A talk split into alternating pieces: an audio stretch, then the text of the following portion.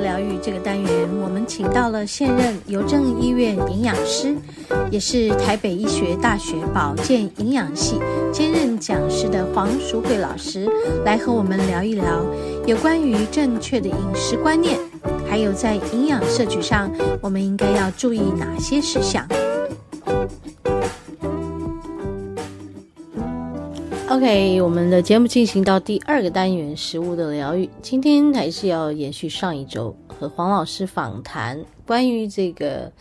呃，我们自己在家里制作的，比如说是鲜贝啦，还是康普茶这一类的，含有益生菌，或者是到底是否真的是益生菌还是酵素呢？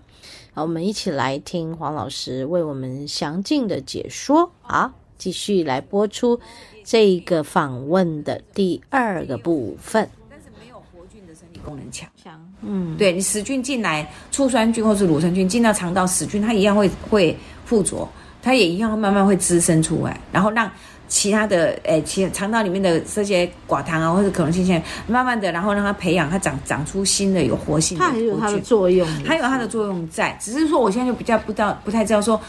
因为市面有在卖康普茶包啊，哦，这个我比较没你看不过，到哈，我看嗯过卖康康普茶包的，但是那个是干干燥茶包了。哦，所以我现在就比较不知道说，你这个干燥过程里面，那这些菌种这些是不菌是种还从哪在？里来？对对对对对不对对，那就跟像益生菌变成那种粉状粉的，状这你样，是不是有特殊的 coating？你是对不是外面有包埋？对对对，对，是不是这种对对对对对。，这个对这一块我就不是很清楚。那我知道现在大家很流行，就是在家里自己做。OK 嗯啊，就是我我讲的原理就是利用，因为它有加糖加水，嗯所以它就是有一个发酵的能量来源嘛，糖类来做发酵，糖类发酵之后才能够产生醋酸啊呐、嗯对，但是它现在有菌来利用，所以它添加就是红茶菌，嗯嗯对，而、这红茶菌产生的就是醋酸，嗯醋酸菌，它是属于醋酸菌醋酸菌，醋酸，所以它会有酸酸甜甜的味道。那这个有没有改变你的肠胃功能？嗯，一般来讲，它应该不是属于乳酸菌种，不是乳酸菌，对，但是它的醋酸菌可以让你的肠道的的菌相，肠道因为醋醋酸菌会让改变我们的肠道的菌相，会比较适合乳酸菌来成长。哦哦，等于也是辅助性的辅助性的，对，变成辅助性的。嗯变成好，那另外一个方过程里面一样，它也是发酵过程，所以消化酵素也是在，嗯所以就跟我们这样吃天贝的意思一样，是一样的其实酵素也会在里面。了解，所以，对于提高你的对食物的消化能力啊，是不是有帮助？当然，我想应该是多少有一点多少有一帮助点帮助对，有一点帮助。对啊，但是一样会回到刚才做天贝的的说法一样啊，嗯你在那个环那个境环境之下，你是种什么菌进去了？就很很很不能去真的分对析出来的。对，就在这里，你没有办法去分析说，诶我这里面到底真的是只有红茶菌吗？还是我掉入其他的霉菌啊、杂菌啊？不知道啊，不知道那这些菌对我来讲有没有坏处？嗯，不晓得啦。所以我们才会去提醒很多妈妈，你如果想要在家里自己种这些菌，第一个菌那个瓶瓶身、啊，平生消毒你一定得要做，消毒做好，对不对？嗯然后培养过过程加盖，是对不对？这个盖是不是密不透风的？啊呀呀，对不对？对你不要看一看，打开啊，不菌又进去又了，掉进去，对不对？然后每天挖一点吃，每天挖，每天一直开开关关开，对对一样啊对对，这菌一一样菌是会进进去来，啊，对对对，所以一样道理。其实，在做这些东西的时候，都是温度、湿度。好，然后其实我特别印象是很深，是我妈妈那时候他们在做这个康贝茶的时候，本来是白色的一层哦，慢慢你会发觉它上面会有一些绿的，嗯，或一那些是蓝的变化了吗？对我就不知道是什么菌了。那变变化之后，它还可以喝吗？对我妈妈那时候他们是继续喝，嗯哦哇 哦，其实那时候我年纪还小啊，根本不太懂。其实我现在回头来想是说，其实那时候是应该是有污染了，哦，应该对，是应该是有污污染了。染，可对，是他们并没有他们并没有就说啊就放掉，就是倒掉不不喝了。对对他们还是认为它是有在发酵在做，所以他们就是持续的喝。可是因为这个也是就是一个时尚吧。是是是一个风潮过了就没了，对，是所以那时候我妈妈他们那时候就流行一段时间果油博啊，嗯，对啊，这很像我们在做面包用天然酵母的意一思样哎，对。可是老实说，如果你用天然酵母，你是你的面团里面你有加牛奶，嗯，好，你有乳糖，是，然后你用酵母发去，其实是有乳酸菌可以被引发出来的，就是可以被引发出来的。所以如果用天然酵自己做天然酵母，然后来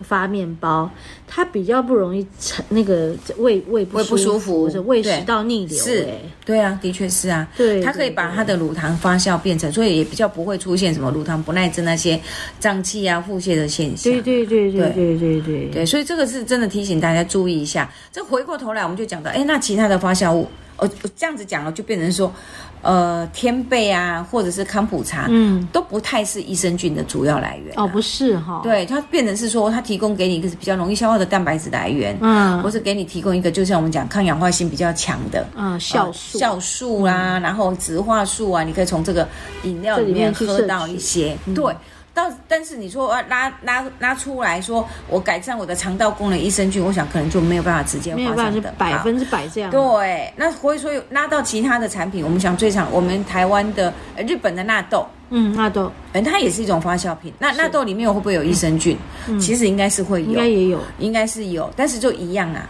对你你谁来做？对对对对，环境一样，就是纳豆里面会不会有益生菌，就在乎于你这个工厂里面对菌种的掌控对。哦，对啊，哦，了解，对啊，了解所以也不是大家都可以自己来做发纳豆的。其实我发觉也有很多家庭主妇也会自也己，有哎，他们自己他会会自己做发，酵纳豆，对，对自己会做，对，他们会甚至有的会用黑豆去做纳豆，是是。对，啊那老师，你知道我们那个以前吃豆腐乳，豆腐乳也也嗯是是啊同样概念、对对对，，所以一样，当然也会问我说，那老师，那你这么说，豆腐里面有没有益生菌？我说坦白说，如果它里面有乳酸菌种，它就有益生菌啊。嗯，那基本上就是我要看你植进去的是什么菌种啊，是是，你利用什么？么菌种来发酵啊？是像因为我为什么讲优酪乳优格里面有，因为我知道它是用乳酸菌下去发酵的，它自然里面它就因为绝大部分它是这样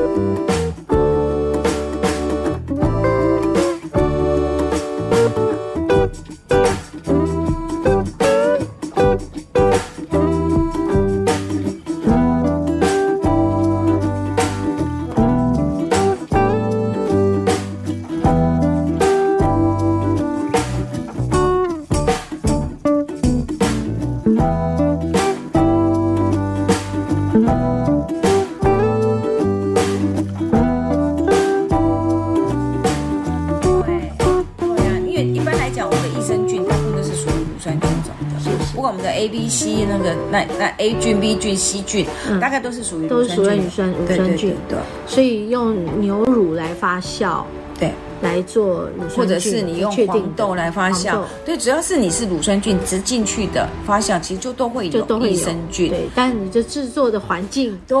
是一个也需要考量的考量的嗯对，老师一再强调的，因为我们就是在家庭主妇的这个厨房工作，这个范围到底有没有考量到这个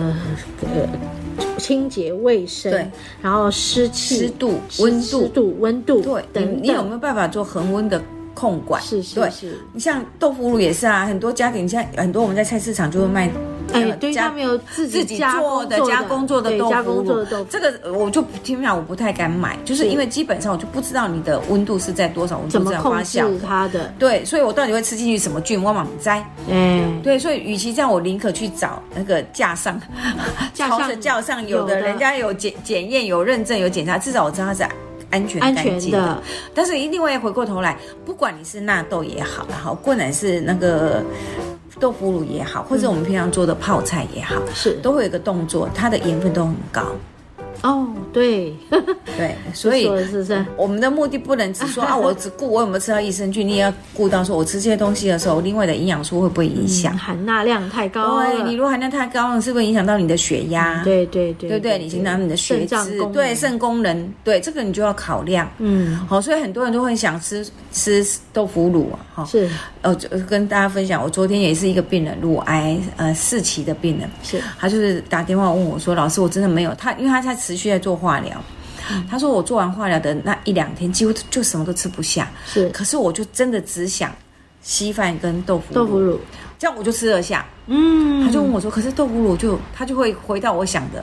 菌好不好啊？干不干净啊？啊啊很咸啊？那这个东西是不好的，那是不是我可以吃？”我跟他说：“我如果煮了一桌很干、很干净，然后很营养、很丰富的，可是你看了一点都没有胃口，都吃不下，就加一点，没有意。义。对啊对你如果旁边一块豆腐乳，你进来你一口，你一碗饭都可以吃得进去，甚至你还有余力可以去吃一点鱼，啊那你就吃那那就块吃豆腐啊乳啊。对对对啊对对对对对，所以讲到这个，我就是要跟大家分享，就是说啊嗯不是好，没有绝对好或不好嗯啦，没有绝对，对，只能说你要看你的情况，适量的选择。嗯好，那都一样。就我刚才讲，这些发酵制品都有它的好处。发酵的东西酵素多，嗯啊，也比较容易消化吸收，这是它们的好处。坏处就是含钠高，嗯啊，那你就要斟酌。假设我是高血压的患者，我吃的频率就要少，是是对是，不对？嗯哈、是如果我是一个洗肾病人，他大概觉得我真的是不能碰，就是不能碰了。，对，所以我要看我自身的条件是什么，是是我们是再来选择这些东西。是是是对，哇，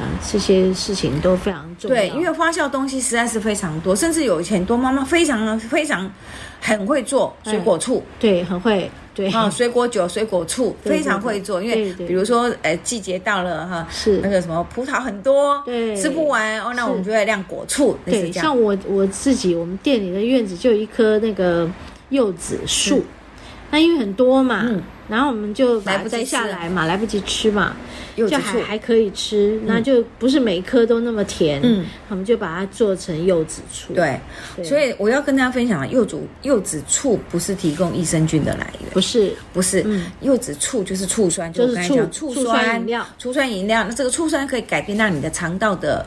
环境好一点，嗯是适合益生菌来成长，嗯没有错。那这些醋酸的环境也比较帮助你适合钙的吸收啊、铁的吸收嗯铁啊，的吸收哦有一些矿物质的吸收、是是适合在酸性环境之下，所以它会让你的消化吸收会变得好，这是真的哦。钙跟铁可以协助它对，们协吸助收它的吸好，收，这是真的。那因为水果里面本身又有一些糖糖分，糖分还有维他命 C 也会在啊，是哦，所以你可以喝，这个是它的好处。是是，但是不能等同于说我喝果醋就是在吃益生菌，其实这是两回事，是不一样的对对对，所以我们要把观念理清楚。了解对嗯了解，OK，好，谢谢黄 老师。我们客今气天又听到很多关于食物的那种所谓的疗疗效， 应该讲对，就是啊有有些时候我们会在自在你家自备一些加工品啊，应该这么说对哈对对很多食物是因为你你吃不完，你扔掉也是可惜，可惜那你会想说，我要利用加工我来保存，是那你就要想说，我加工过程保存的这些，我的目的是什是么？目的是什哎，么？它可以提供给我什么样的功能？我们认识清楚，其实你就适得其所啦，对用的对就对了啦，对对对对对就对。是让它呃基本上有有它的功效功效功就效好了啦。在对对对对对对。至于它有没有这个再再更多的什么，就不要多想了。是，其实该该吃的、该摄取的，呃，该做的事情你要对该做，然后就用它来辅助，对帮助我们在消化这件对事对上对更对好，，就好。对对对对，让这个消化道的环境更好，是辅助一些养分的吸吸收收，这样就好对了。对， OK，好，今天跟黄老师聊到，啊哦，对，讲到这个，我差一个，突然想到。